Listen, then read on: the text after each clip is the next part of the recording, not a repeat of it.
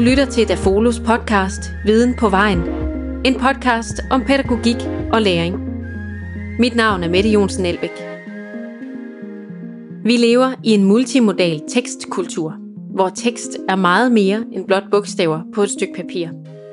Begrebet tekst skal nemlig forstås i en meget bredere betydning, hvor også for eksempel billeder, farver, grafer, mimik og gestik skal læses.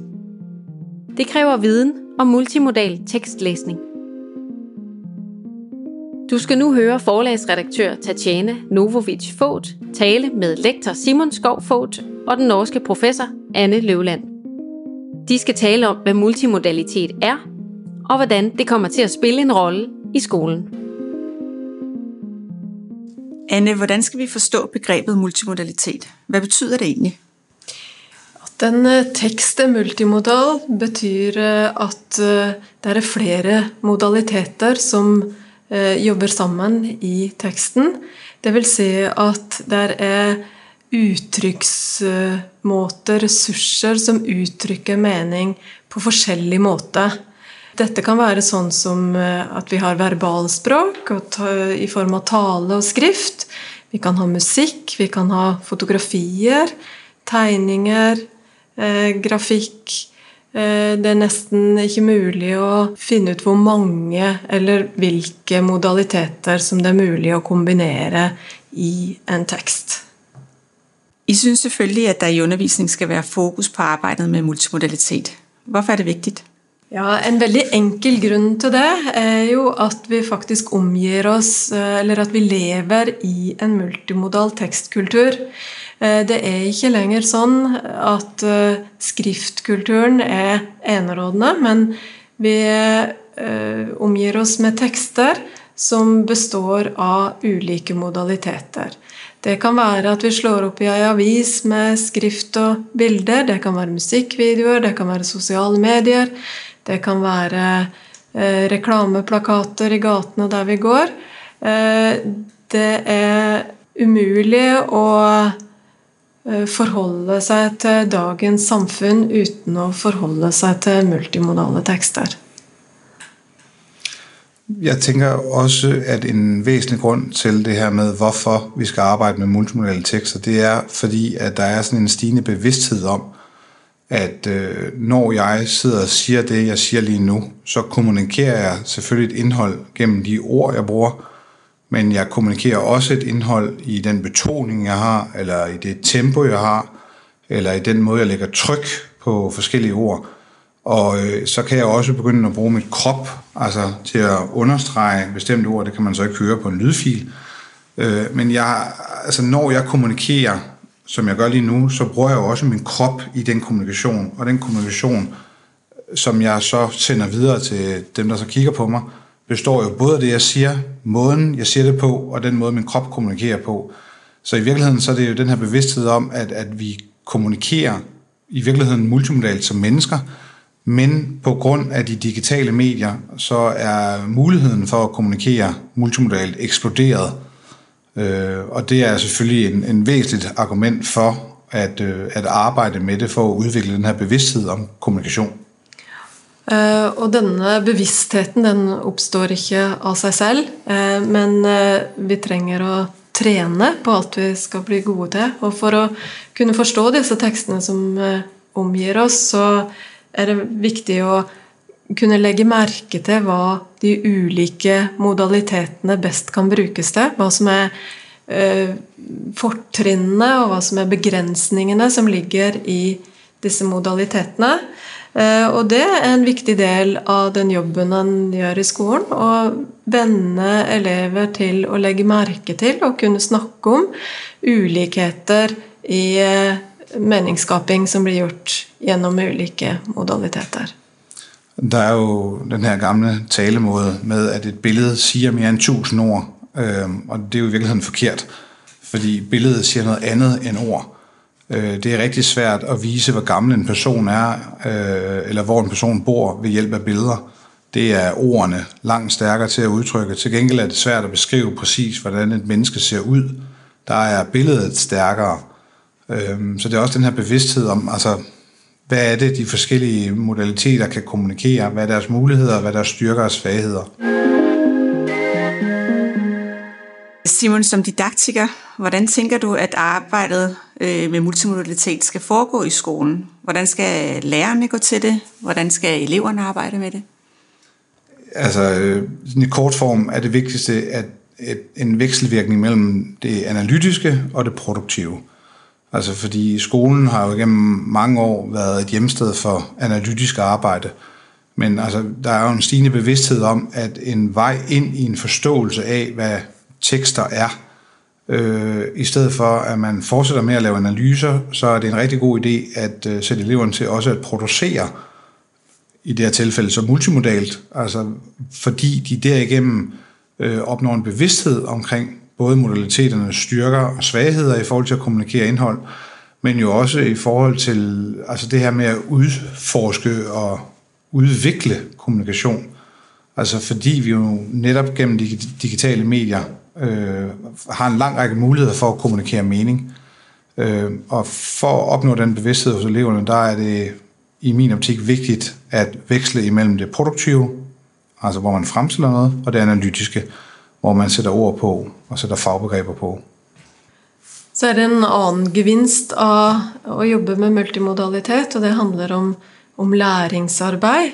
At det at produsere eh, tekst, det å veksle mellom modaliteter, det å lage eh, skrift av, på grunnlag av et bilde, eller lage eh, noe visuelt på grunnlag av skrift, er en veldig god måte å eh, bli klar over om en eh, har forstått noe. Eh, for da vil det på en måte veldig lett bli synlig eller klart for en sjøl om en har den nødvendige forståelsen. Og I tillegg blir det veldig klart for en lærer om de elevene man har rundt seg, har den forståelsen som en ønsker at de skal få. Sånn at det, det å eh, omforme tekster fra en modalitet til en annen kan være en veldig nyttig måte å jobbe på, også med tanke på det å lære noe i et fag. Mm. Altså, og vi har jo netop i skolen en meget rig tradition for at arbejde med, altså med verbalsproget, altså skriftsprog og det talte sprog, men ikke lige så stærk en tradition for at arbejde med andre modaliteter.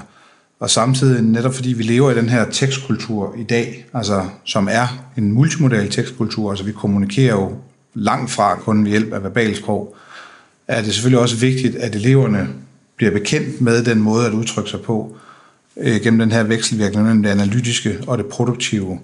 Øhm, altså, så vi skal arbejde med multimodalitet i skolen, altså fordi det er nødvendigt i det samfund, vi bor i. Så er det jo sånn at øh, eleverne, øh, de elever, vi møter, antageligvis intuitivt er mye flinkere til å lage multimodale tekster enn det vi er. Mye mer vant til det fra øh, tidlig alder. Men det er en viss forskjell på det å på en måte ha en sånn innebygd eh, produksjonskompetanse, og det å da samtidig kunne eh, forstå og reflektere over de eh, tekstene som en både skaper sjøl, og som andre skaper. Er der nogle fag i skolen, hvor at arbejdet med multimodalitet er mere, kan man sige, eh, presserende, eller nogle fag, hvor at, der er mere oplagte at arbejde multimodalt i? Altså, morsmålsfaget, eller danskfaget, er jo eh, det faget der en eh, antageligvis skal øve opp eh, selve lesekompetansen, den multimodale lesekompetansen, som senere vil komme til nytte i alle andre fag. Men i tillegg så har jo hvert fag sine typiske tekster, og det er ganske store forskjeller på naturfagstekster og samfunnsfagstekster med hensyn til på hvilken måte de bruker de ulike modalitetene. F.eks. vil naturfag ha en veldig sterk tradisjon for stiliserte, generaliserbare abstraksjonstegninger, som vi ikke har i alle andre fag. Eh, og derfor vil jo naturfagslæreren være den rette personen som skal på en måte innføre elevene i en sånn tekstkultur. Da. Mm. Og det er jo selvfølgelig en, en stor diskussion om, om dansklæreren har et særligt ansvar, øh, fordi dansklæreren gennem sin uddannelse har en multimodal forståelse. Det er der jo desværre tradition for i Danmark i hvert fald, at det er ikke lige så udtalt i andre fag. Samtidig med, som man også er inde på, at, at det multimodale spiller jo en lige så stor rolle. Det er altså naturfag eller samfundsfag, eller, altså historietekster. Altså hvor at, at den ene ting, den er jo både det her med at lære at læse de forskellige teksttyper i de forskellige fag, men jo også en ret væsentligt element i det at udvikle en kritisk bevidsthed øh, omkring de her tekster. Altså fordi, at en meningsmåling for eksempel, som bliver udtrykt i en graf i en samfundsfast tekst, kan jo, altså har sådan en meget høj grad af, altså af sandhedsværdi over sig. Øhm, og der ligger, altså det er forholdsvis komplekst at læse sådan en graf, altså fordi der er noget omkring, øh, hvor mange man har spurgt, og hvordan man har spurgt, og øh, den måde, det er afbildet på, altså øh, rent farvemæssigt, som kan være med til at manipulere. Og det er jo selvfølgelig en meget vigtig opgave i samfundsfag eller historie at lære at læse på den måde.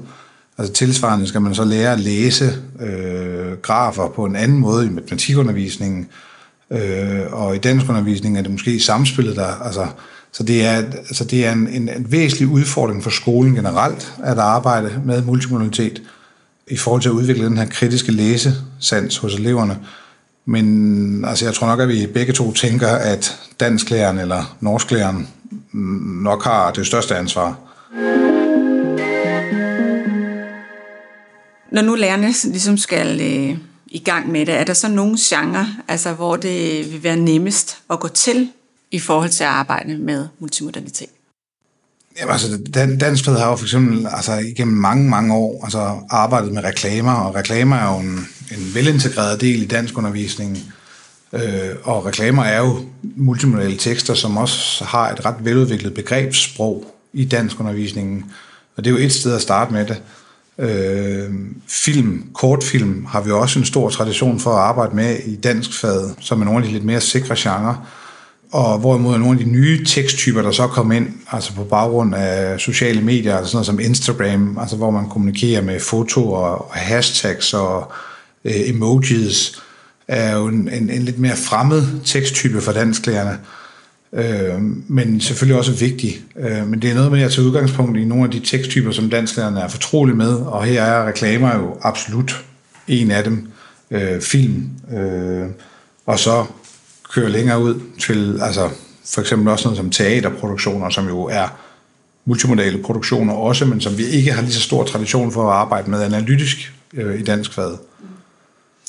Jeg kunne forestille mig, at der er mange dansklærer, der vil sige, at vi arbejder jo rigtig meget med reklamegenren. Altså som du selv siger, så er den jo udbredt i dansk undervisningen.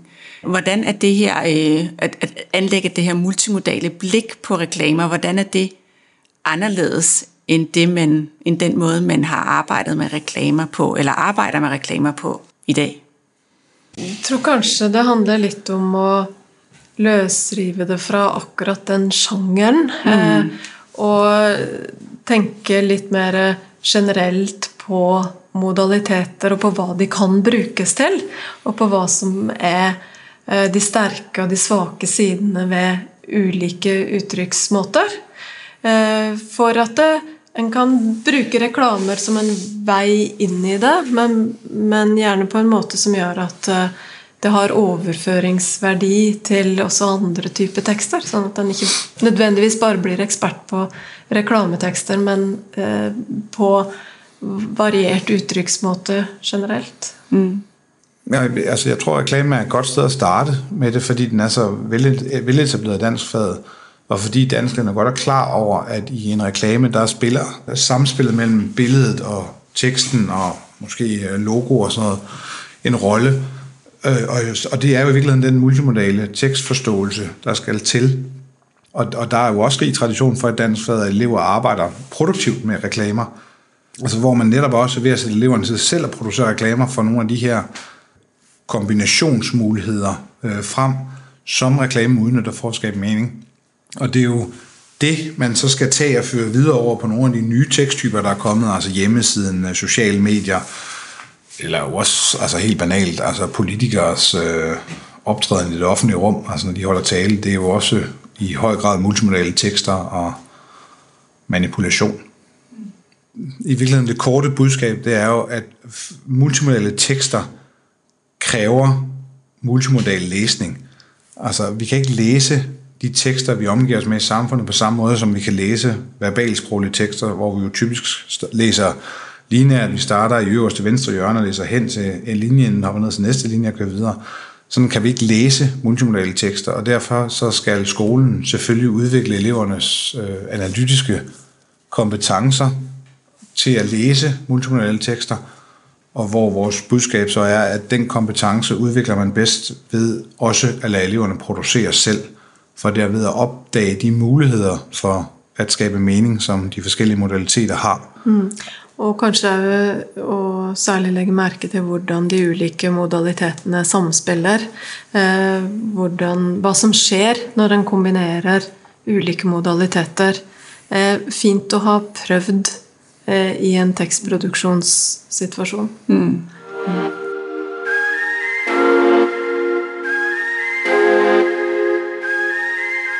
Det var Tatjana Novovic Fogt, der stod for denne udgave af Viden på vejen. Hvis du vil læse videre om multimodalitet og hvordan du bringer det i spil i din undervisning, har Simon Skov Fogt og Anne Løvland udgivet bogen Multimodalitet i skolen. På dafolo.dk-viden på vejen kan du finde et uddrag af bogen. Her finder du også alle episoder af podcasten. Tak fordi du lyttede med, og tak til Simon og Anne for at dele deres viden. Podcasten er tilrettelagt af Dafolo, produceret af Maria Teilkamp, og musikken er komponeret af Soundperk.